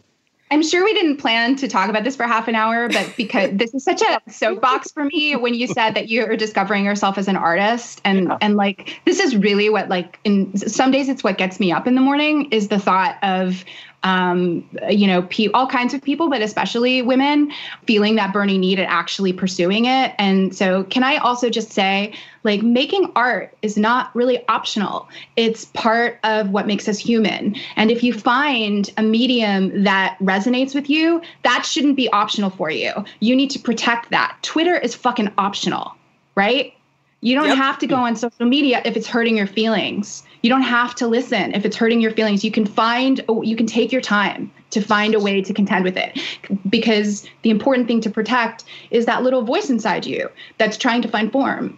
And as long as those are the right priorities, then the rest of it is fucking noise. And and you can take it in over time or not. So I don't know. Sorry to get on a soapbox, but like I just got really protective as we were talking about it. And you were like, they're being mean. And it's like, they need to shush because you're busy working and becoming the artist that you're going to be. You know, I would actually say they, at least from my, from for me, they don't necessarily need to shush. I mean, it would be great if n- nobody ever sent a death threat to anybody ever again. Yeah. I'm a realist. Yes. um, that's not going to happen. But in some ways, what we what like the experience of sort of seeing that and processing it and really thinking about the feedback that wasn't death threats did is Mhm. it made me more convinced that this that this is the thing that I want to do. And I don't know that Yeah. I'm, I'm sure not everyone will have that reaction, but just so you know, I'm not going to stop yes, being good. an And you're right. It's not they need to shush. It's like we need to figure out how to shush. Yeah, I've got like a, a large committee of my own in my head that's telling me all the terrible Yeah. things. I don't really need to add to it. it's often it, i think that the so much of this is that when when they are expressing their feelings that is their right. When they are telling you how to live your life that is where things kind of cross the line. Like uh, part of building a writer's room and and and writing is kind of figuring out what are the what are the circumstances under which i can find my voice and making the and, and guarding those circumstances with your heart. Um, and you know part of what we have struggled to do on the magicians was to create a very safe space for a very small group of people to just feel all the feels that they want to feel in this one room about all of these things and not feel judged and not feel critical and feel like it's a safe place to say stupid things and to make dumb jokes and to and to like talk about the most embarrassing most uh, heart-wrenching parts of your life um, in ways that uh, ultimately are entertaining and help you think- deal with it I think I was also very fortunate because I had my first play produced off Broadway when I was 19. And the New York Times took a giant shit on it. and I was 19 years old. Oof. And I was devastated. And the next day I got up and I was 2% tougher Mhm. about criticism. And fortunately, I think I've gotten more bad reviews than good reviews. I've had more flops than hits. Um, I've had more people say no than yes. And at 58 years old, I, uh, I I'm I'm going to do what I want to do, Yeah. and I'm I'm just not going to listen to any voice in my head but mine. And like Sera, I have many critical voices already to deal with. um, they're they've been there much longer, and they're much more articulate, uh, and they're in a way they're they're more rational.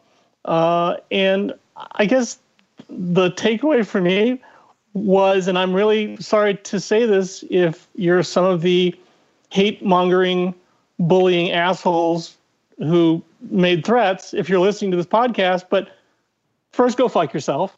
And secondly, I'm more determined than ever to write things that make you angry. As long as I'm telling the truth and I'm not going after anybody or any class or any, any you know, I'm going to tell the truth, how I see it. And you might not like it, that's fine. But in a way, it made me more determined. So sadly, that tiny, loud pylon has had the opposite effect of what you wanted. Congratulations. Uh, since we're all loud people and Danny's a kind of quiet person, I just wanted to give her a chance to say something if she uh, if she wanted to, and you don't have to. I just wanted to give you the opportunity. I know I've been watching your face during this, but the, but not everybody who listens to that can do it. So you should probably say words about it. I mean, like, I think that's like like what Henry was saying. I think the thing that upsets me the most is when people tell you that you're feeling a certain way, or that you're wrong, or that you should live your life a certain way. Um, like that's what upset me the most is like there's this whole mob mentality behind it, where it's like it's almost like they convinced other people to feel that way, and they didn't initially feel that way, hmm. and like basically telling Claire and I that we were like bad queer people for thinking differently and Or not queer Or that people, we- in my case. or not queer at all. yeah, I'm apparently a big fat stuff like liar. That, that it's the stuff like that that upset me the most was just people telling you that the way that you see something is incorrect and like you're wrong. Like that's what upset me the most, I think. And I definitely took a long, long break from Twitter. And I've just learned to block and mute a lot of people. Well, and related to that, to Sera's point, and then I promise we'll move on because we need to talk about something fun before we all perish. Um, is Come on, this is fun. I think, but I think It to is. sort of It's a television show. relating some of what Danny said to to Sera's point about right, like I think it's that you have to find ways to mute the voices in your head that try to argue with it because whatever whatever they're saying right like when people try to tell you who you are your job is not to tell them who you are it's to it's to know who you are it's to Mhm. know okay That's very well put. I am right like this is the person that I am and I right like because this is the person that I am and these are the values that I have this is the way I'm going to go from here and I don't feel quite as uh like fuck 'em as you do John though I certainly You will- appreciate you- where you that will, comes You from will when you're my age. You know I, I- don't think I will but I appreciate the sentiment. But I do think that there's If I'm, if I'm alive, let's check in. okay okay.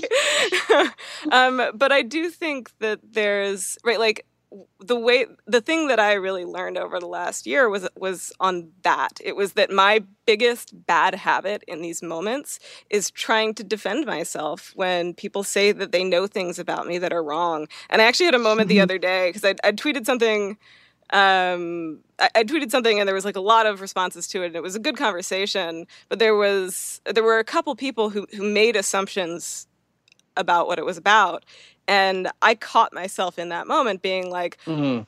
I, I just want to tell them why they're wrong. And so I turned my Twitter blocker on and left the room.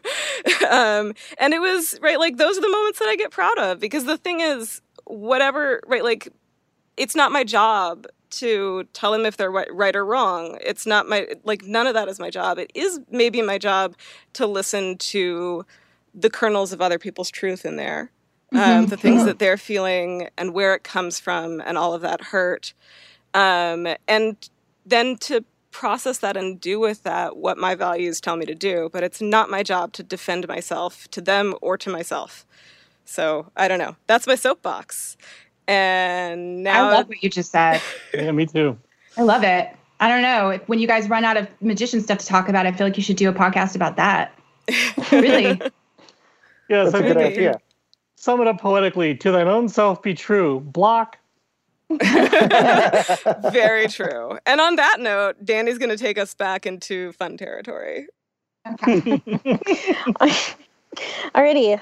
So let's balance that very serious question that went on for a very long time with some fun and talk about Todd. You know, I Mm. couldn't. you Oh. know that I couldn't get through this interview without bringing him up. So, Todd, Kirsten's, Kirsten's wearing a Todd- Todd shirt. Oh, nice. so Todd has always been such a delightful like side character. Yeah. I have a few questions though. Why did he just keep coming back? Did you ever envision a finale with him in it? And is my Todd theory correct? I don't know if you guys actually know my Todd theory. No. No. No? Do you, Okay. you know know it, your Henry, Todd right? theory, I believe yes. That, but I, I, I think you should say it. Yeah. I think you No, should I would say, I would say, Please. okay. I was just clarifying that people knew what it was before I would explain it. So my Todd theory is that Todd has always been more important than people believe him to be, and that for one, it was revealed in season four that his name was is actually Eliot, which I just found hilarious. Um, Thank you, Mike Moore. um, but I always envisioned him ever, ever since like the Mosaic episode. I just like could never get like Quentin and Eliot's like son out of my head ever. and so my time that clapped onto itself. No, I'm sorry. well, like in like these fantasy things, it's like you just never know what can actually survive a timeline. You know, it's like there's so many Facts. things like Fair. going in and out. There. There's there's so many things going in and out. Like um, people from other timelines can still come to the future Mhm. in this new timeline. So, but my theory was that somehow, you know, like their son survived and had like basically, you know, sons and daughters. And my theory was that Todd would be one of those descendants. And it just cracked me up that, like, ever since I had that theory, like, basically his name was revealed to be Eliot. And I thought it was funny that he chose Todd, which is actually like a couple letters off from being Ted, which is actually his son's name. And then it's just like, It's that maybe. it's that graphic you posted the other day. I've connected two dots. You have connected I've nothing. connected all the dots. He also frequently calls Eliot dad. uh-huh. and Yes. there's that. That was the big piece of evidence. So That was the I mean, piece. if nothing else, we can say it's a damn good theory. We He, backed like- up with a lot of Adam just also looks a lot like kind of like he could be related to them, and it's just like this whole thing that was like really funny. Like I'm, it's kind of just been my crackpot theory Can I of the pay- entire Can I series. pay you a, a compliment? yeah, uh, which is to say everything you're doing is actually what we do in the writers' room. Um, that is to say, you you take a bunch of disparate elements, which I'm, I mean, I don't want to, I don't want to ruin it, uh, but a lot of these were completely weird, random things that had to happen that happened randomly. I mean, Todd showed up initially in a script that that uh, John and Mike uh, wrote. Uh, and at the time, we were like, "Why is he wasting all this time with this guy named Todd?" Oh, but this is an incredibly funny scene.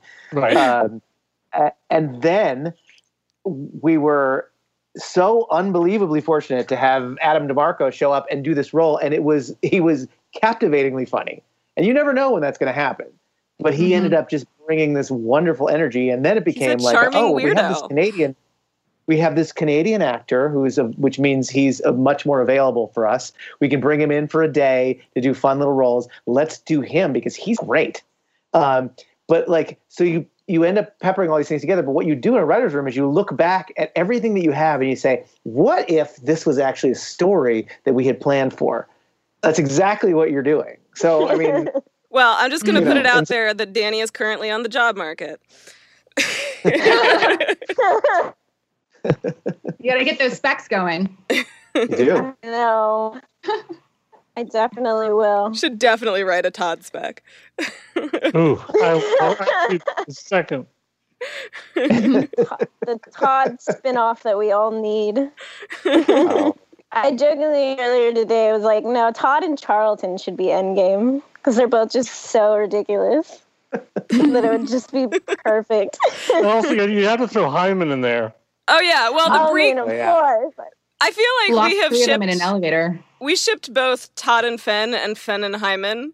Um, and I definitely like h- 10 hyphen hyphen 10 whatever anyway i hmm. still hmm. feel like it could go any or all of those ways and i would personally Yeah. love to see her be open to a polyamorous relationship Well, a lot of people are all for Josh, Margo, and Fen becoming like a throuple, and I, I feel like that sounds right.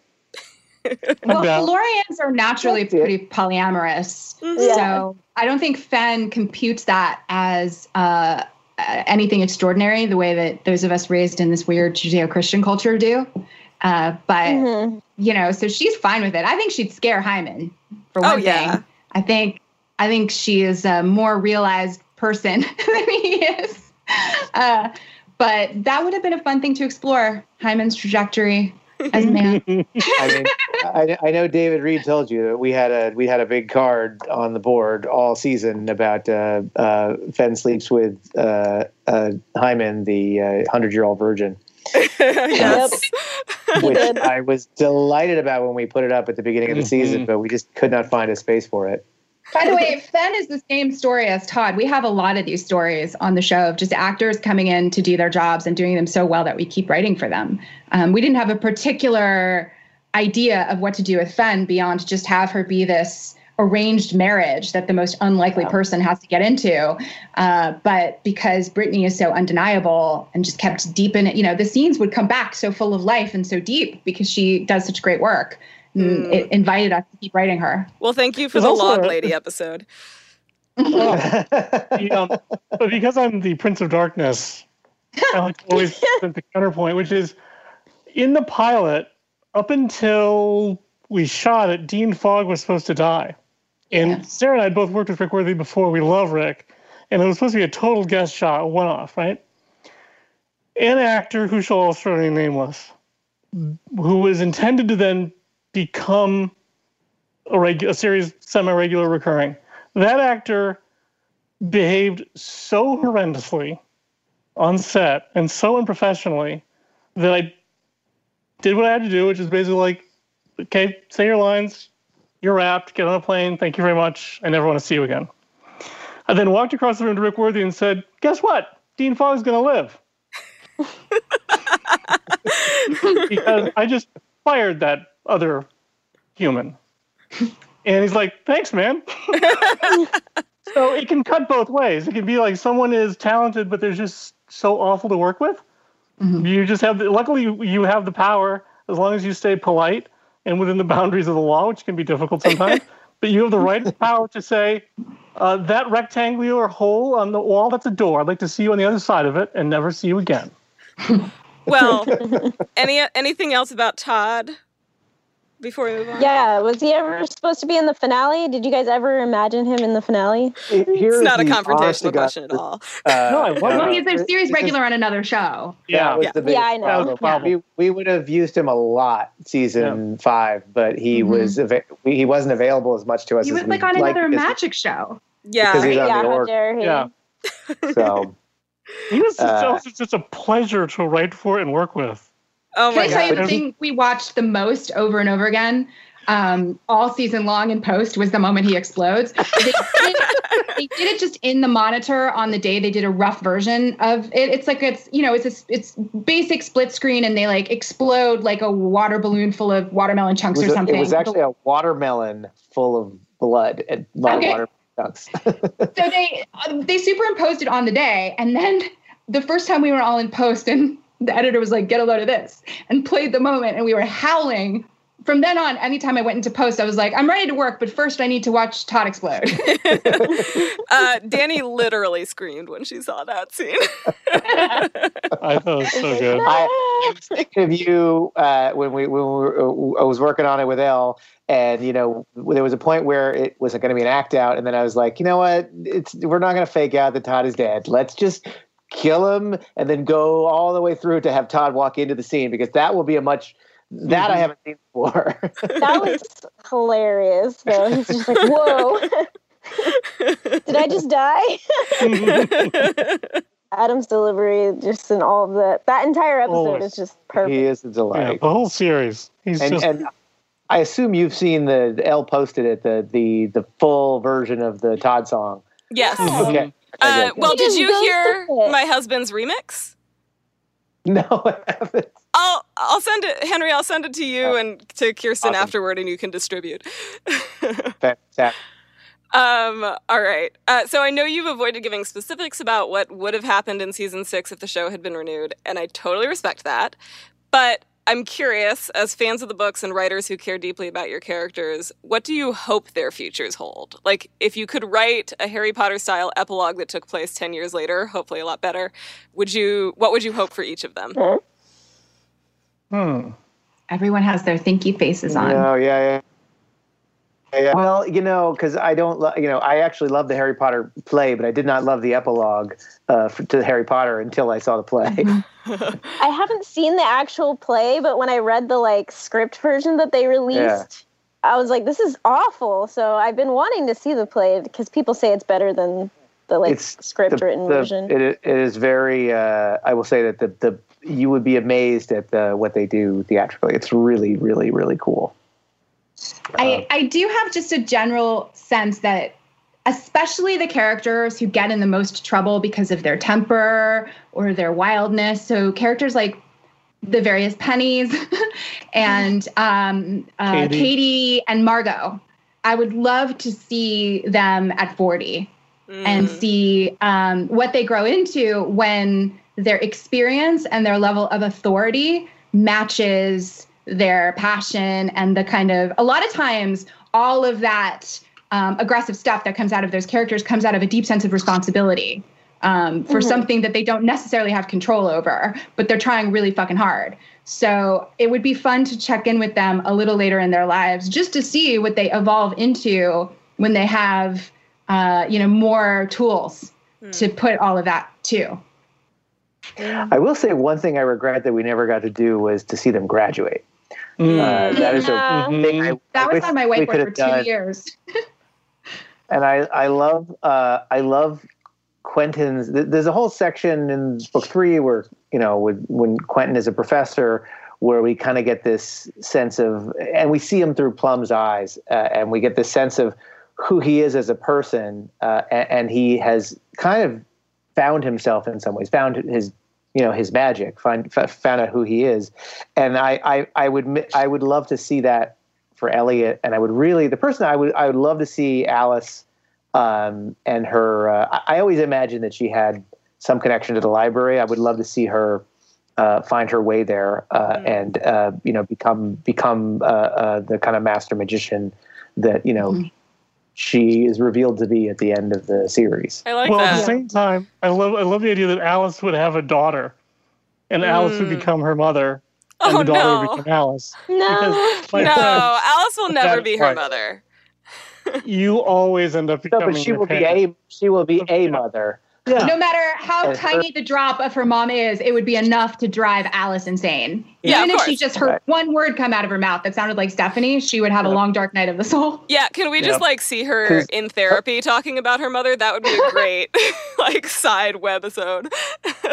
We kept trying to get to the point in the story where she was a librarian. Um, the, Yeah. the- it just didn't. We just weren't able to accelerate that storyline quickly enough to get her there. So I, I think the final result of that is that you see her receiving this very important teaching from Zelda in the finale. But they're, you know, so they're essentially colleagues, but they're not working together. But way back when she was locked in the library prison, we were talking about kind of the classic librarian style Alice and what that would be.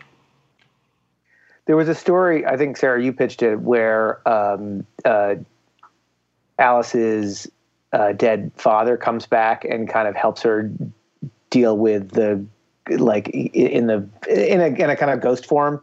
You were talking about it like a drug, uh, a- a- where, where uh, it helps her kind of face the grief uh, of uh, what she has lost. And I, I that's a story I really wish we could have done. I, I really thought that was a cool one-off episode. And if we had had you know 15 episodes to do, we might have done that one.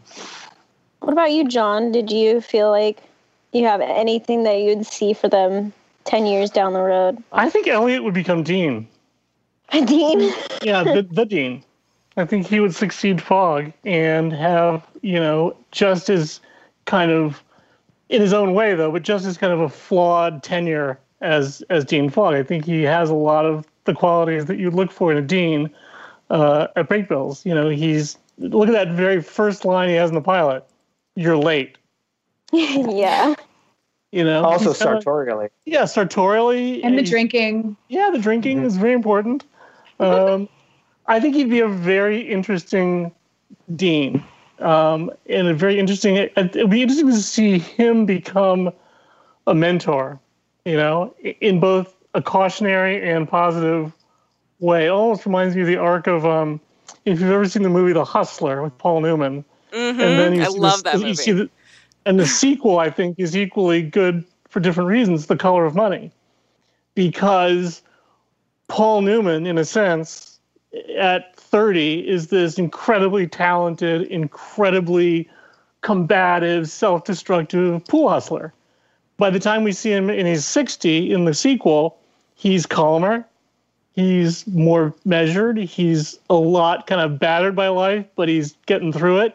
And he meets Tom Cruise, who is the exact version of what he used to be. And the question becomes how much do you try to then change the person, the younger person, who is a version of you? How much power do you have? How much control do you have? I would have loved to have told that story with Eliot and a young student who reminds him of himself. Yeah. So, of all the characters in the show, who do you relate to the most, and who did you most like writing for? Margo, Was that Henry? Sorry. John, Oh, John, No, that okay. was John. Margo, Margo, Margo. Day one. Alice, for sure. That's Kirsten, right? Yeah. I would say I would say Alice is the one I have the the one I all, all the BuzzFeed quizzes I always get Alice. uh, uh, but uh, I really enjoyed writing for Josh, and I really enjoyed writing for Margo. I, there's very few I didn't enjoy writing for, uh, but Alice I had a particular challenge because I she's not easy to write uh, in a funny mode. Mm. uh, just because of the nature of her character. And so I would push really hard to give her moments where she gets to be funny and funny in her own voice. Because you don't, because I, I think it's it's very easy if you're lazy to not do that. And uh, the, the crazy thing is that Olivia is a extremely like a gifted comedian. Like she's Mhm. really funny, and she doesn't she doesn't get to play that mode on the show that much. So I, know who Sera's going I to say. Yeah, you do? Wait, Yes. why don't you say it then? Because I'm having a hard time thinking of which one. I don't know. Wait, no, don't say it then, because I want to. I, I, I don't want to say it because I, I. But I, there's a there is one you have always said to me at least that you connected with. Well, okay, fine. I'll say it. I don't know. The, the show is finished. I guess like it's funny because everyone's always been like, "So you're Kady, huh?" And I don't know if it's because people think I'm going to punch them. she threw Season one, seven, eight you of always punches. said Eliot.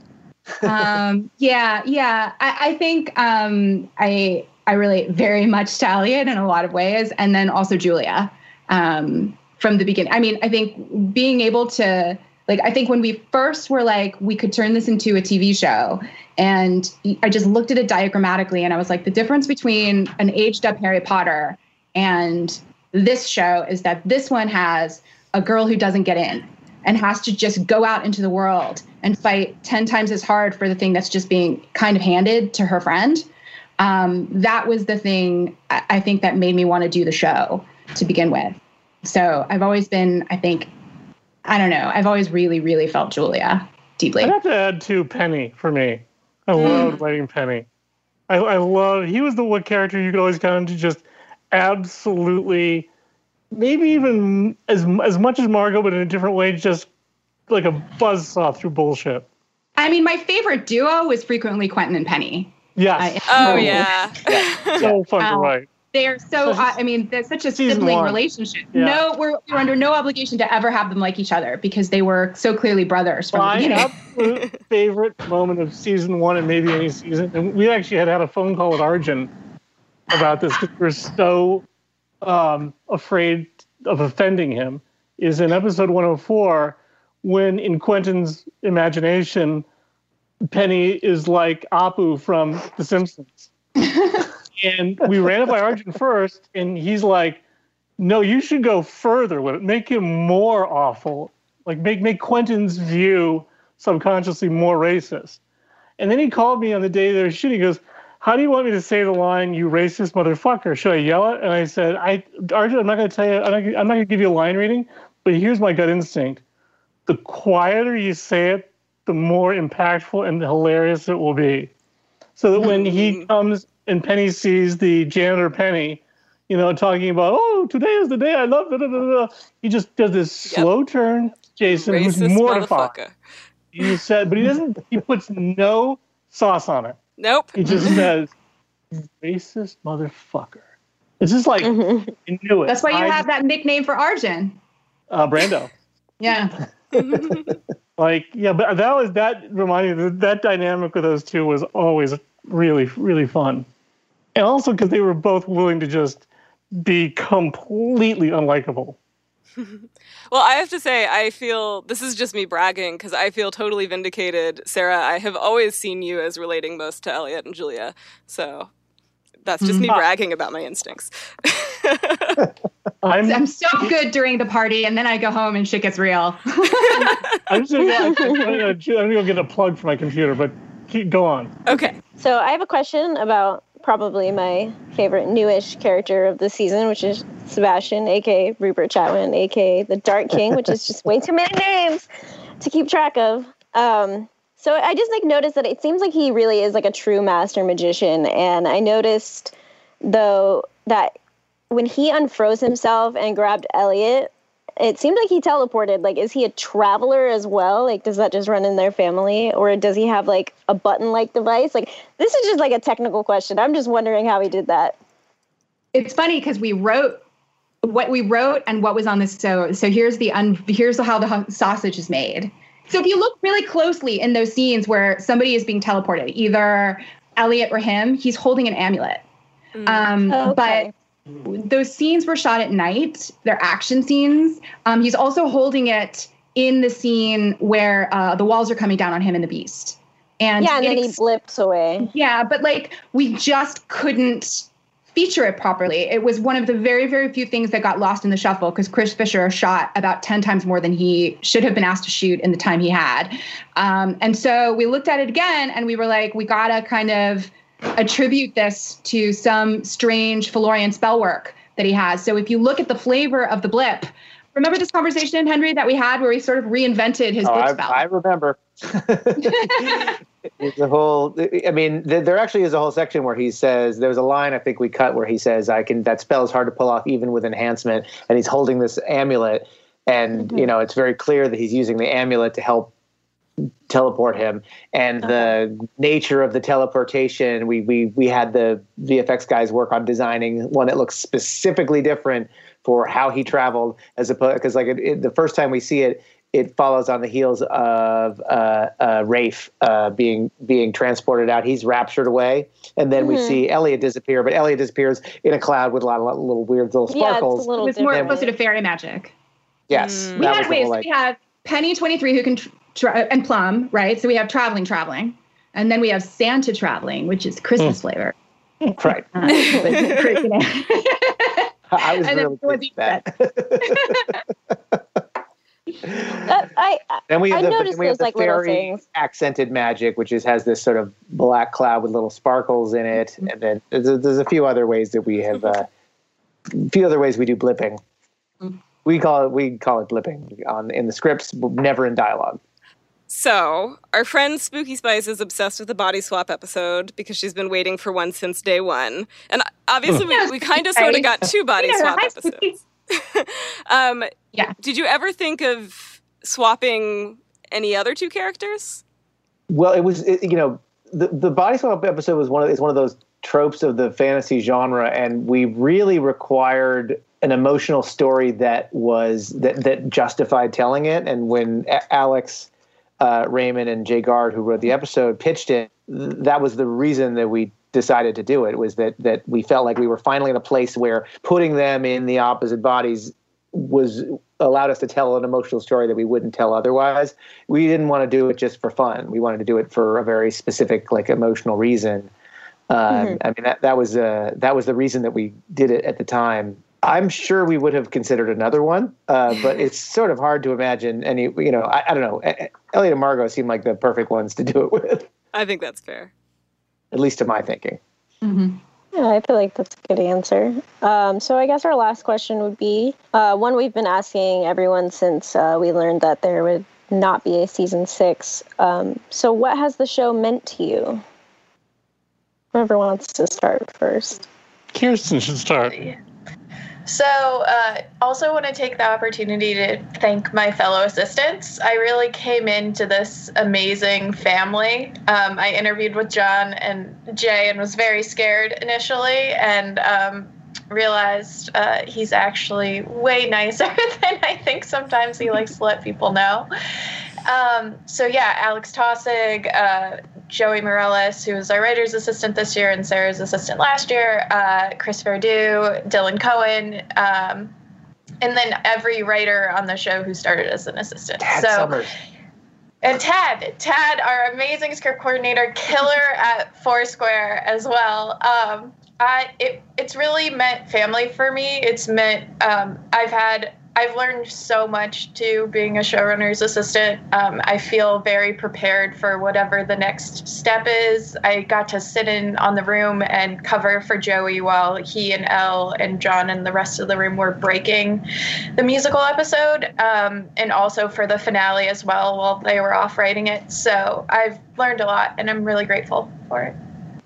Sandy. And Sandy, I absolutely. cannot forget Sandy. I'm so sorry. Um, Sandy was great. We also had to pack up our offices, which Yeah. fell largely on me and Alex Tossig and Sandy, and it was really sad to pack up five years of stuff. But um, yeah, and Sandy has by far, I think, the toughest job because when you're getting people food, writers in particular can be very particular about it. Um, and he and Dylan the year before him, and we've had previous writers PAs, Malcolm and Adam. Um, it's just really demanding and it's long hours. You're usually first one in, last one out. There's a lot of stress when you bring people back their food and you can only do so much. So yeah, all writers PAs deserve a lot of love. Malcolm Malcolm used to call it feeding the zoo animals. I loved. Who wants to go next? I'll go because I feel like uh, John and Sera should finish this. they should have the last words. Before I had this job, I I mean I've been I've been doing this about 19 years. Uh, I've been very fortunate to be able to keep working, but there is a point where you start to feel the the you know like any job, the grind of the job, the difficulty of the job, the like the you sort of forget why you do it. There's a you know like I, that's sort of where I was uh, maybe six years ago. Um, I was getting offered a lot of uh, jobs that weren't the kind of thing that I wanted to be doing. And I grew up loving loving fantasy and and science fiction, and, and uh, you know that was sort of where my heart was. Um, and I was really, really, really. I, I was coming off a job and feeling like I needed to do something that mattered, something that I gave a shit about. Because if I didn't, that I would really, really like. I would do poorly at it and then my career would be over and then I would be homeless and all of that stuff. Like that's where your head goes. Um, and I was in Toronto uh, producing a, an episode, and I happened to, because of the AV Club, buy a copy of The Magicians because uh, I was looking for something fun to read. And I was, I remember going out to read it in a bar because I was all by myself, you know, like living in a in, a, in an apartment uh, as I produced my episode, and I just completely fell in love with it. Uh, and I remember calling my agents, and they said, "Well, sorry, it's uh, it's not." available um, uh, they were already doing a pilot of it, and uh, that was when I remember looking up uh, uh Sera's Twitter feed and seeing the vomiting unicorn, and they were. Uh, uh, I want to say you were just preparing to start shooting the pilot. and so I started follow. I started. This is. I didn't do any Twitter, but I started following them on Twitter, and I started. I was reading Lev's blog posts, and I called my agents at the time, and I said, "Look, they're not going to need like upper level help because they have plenty of experience but just please let me meet with them because I, if they ever look for someone to talk to because i love these books dearly dearly dearly. And, and they had spoken to me about you know be, in this deep way because i felt like they were simultaneously fantasy but also about the world. They were they were genre material but also like not bullshit. Um, and then uh, six months later i got a call to go and meet with them. Um, and you know, like I had internalized these books very deeply. I wanted this job so badly because hmm. I wanted something that I cared about. And, and, I didn't even, I didn't care if it was going to be a terrible situation. I didn't care about anything. I just cared about these books. and I remember sitting there because I read the books several times, but I, I, sat there, I had an office space and I sat there and I, and I kind of reread them over three days and just boned up on them and like, and found all these moments that I had loved. And, I went in and just kind of tried to communicate that, but without being pushy about it because like I really, really cared about it. And I was uh, uh fortunate enough to convince them to hire me. Um, and it and it uh, uh, you sucker we wanted you the whole time it, uh, but i want to say it, it changed my life because i care i gave i cared about it i cared about everything we were doing mm-hmm. I, I, cared about what we were doing and and and and i can't tell you enough how that it makes your work uh, completely different because you you know like I work on the weekends because I wanted to. you know, hmm. I woke up excited to go to work. I would go to work early because I wanted to because I was already thinking about this stuff. Right. Um, and I, for me, the this job, this show meant finding my passion again. And Lev tells a story about writing the books himself that was a weirdly a mirror of that. I found like I, I felt like I had that experience that he had because of his books and because of you know these two phenomenal producers here. And I, I I feel like there's something about the magicians that awakens that passion in people that allows you to figure out who you are and find your voice and you know do the things that matter. And so for me it made me fall in love with writing again.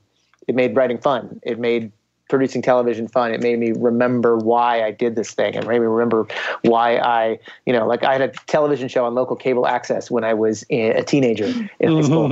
reminded me of the fun of doing that with mm-hmm. my friends. That's right. what it felt. So that was that's what the see that show. it's, I'll it's, I'll go next because Sera should have the last word. Um, and this will oh, be really quick. No. This will be surprisingly uh, short for me. I, I just learned that I don't know anything, which is refreshing and lovely. I never in a million years would have thought that the longest running, possibly most successful thing of my entire adult life, career wise, would be a show called The Magicians. I just had so little interest in the basic subject matter. And it's because I think I was so ignorant.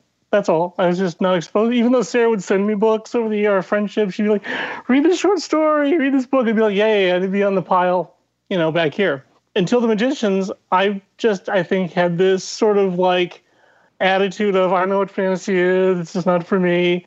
And it was an incredible experience from the very first day I finished reading the book to the very first day we started writing the script for the pilot through the first, second, third, fourth, and fifth seasons, it was always, always, always surprising in a good way and made me reach down into myself in ways I didn't expect, uh, in ways that were sometimes very painful, in ways that were sometimes very fun and entertaining. Uh, often the same scene would be painful and fun and entertaining, which is the genius of Lev's world and the genius of his tone. Um, I got to work with one of my best friends, Sera, uh, I got to work with another one of my best friends, Michael London. Uh, that was amazing. And then I made a bunch of new best friends. You know, mm-hmm. I would say the entire writing staff, the cast, the crew, the familial aspect of the show that often doesn't happen on a, on a t- even even a good TV show that just often doesn't gel on a personal level, and that's not bad or good. That's just the way some things are. This show was from really day one kind of blessed to feel familial uh, in a way. And so that was also wonderfully surprising. So I guess my takeaway that, that I'm going to try to apply to whatever I do next and try to apply to uh, even aspects of my own life that have nothing to do with my career is don't be afraid to say, I don't know.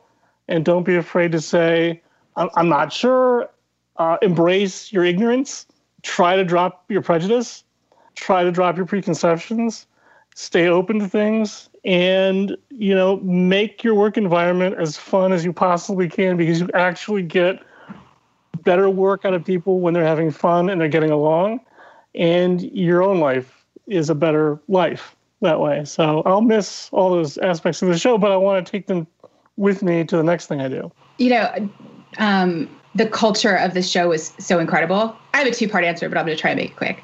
But I, I think I mostly attribute this culture to you, John, because uh, you know it was the yes, we had really great chemistry in the writers' room, but the the going to work was respectful and professional, but also really fun and warm. Um, John is a very experienced TV producer, which is why we had cocktail hour and grill day. and I, I carry that into the room I'm running now, where we're having things like lumber sexual Monday because we're all in Zoom. Um, but uh, uh, that, and also, you know, John was my first boss, and he he really gave me a lot of rope to hang myself with. Like he really um, invited me to do a lot of producing for my first job. And this show, um, most of the writing staff started as assistants By the time mm. we got to season five, pretty much everybody had started um, fetching coffee and answering phones and got a shot and took their shot and got promoted because they earned it. And um, I, I, really learned um, how to create a culture like that, mostly from um, John, who has sort of an invisible ascot and smoking jacket on at all times, uh, if not literally. and then personally, when I got into this business, I thought I was too weird to be a hmm. creator of TV.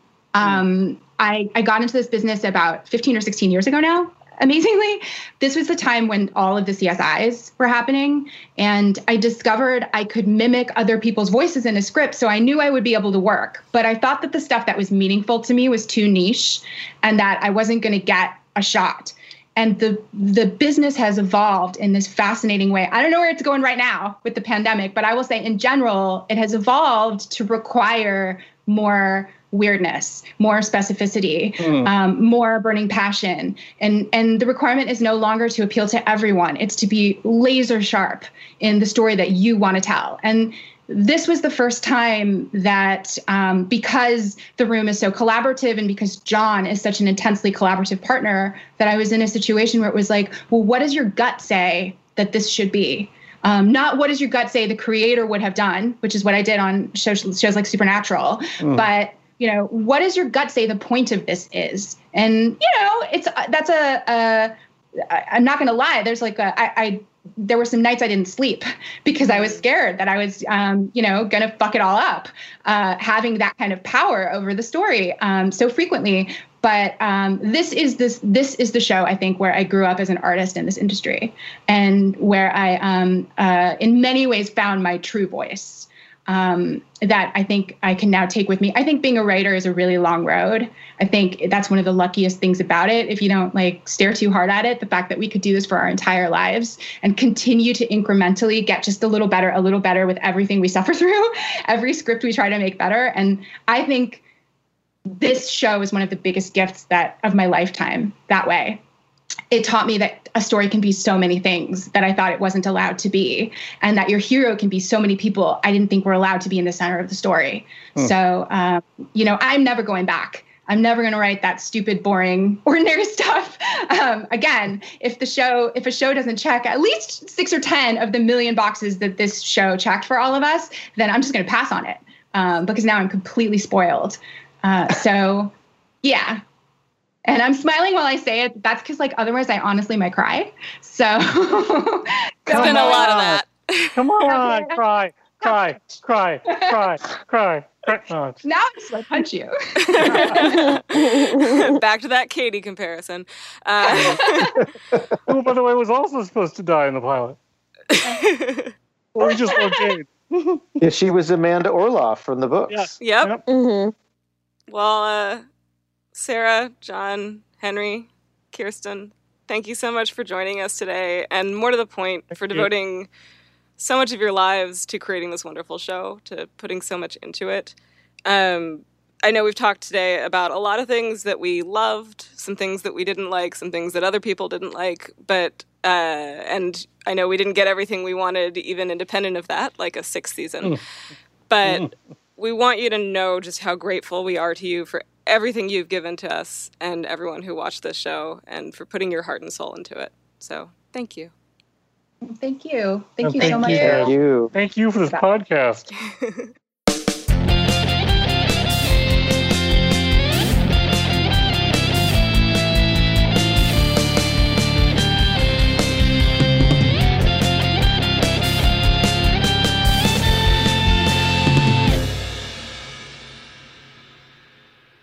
Mind slut. I think I want to fuck this sandwich.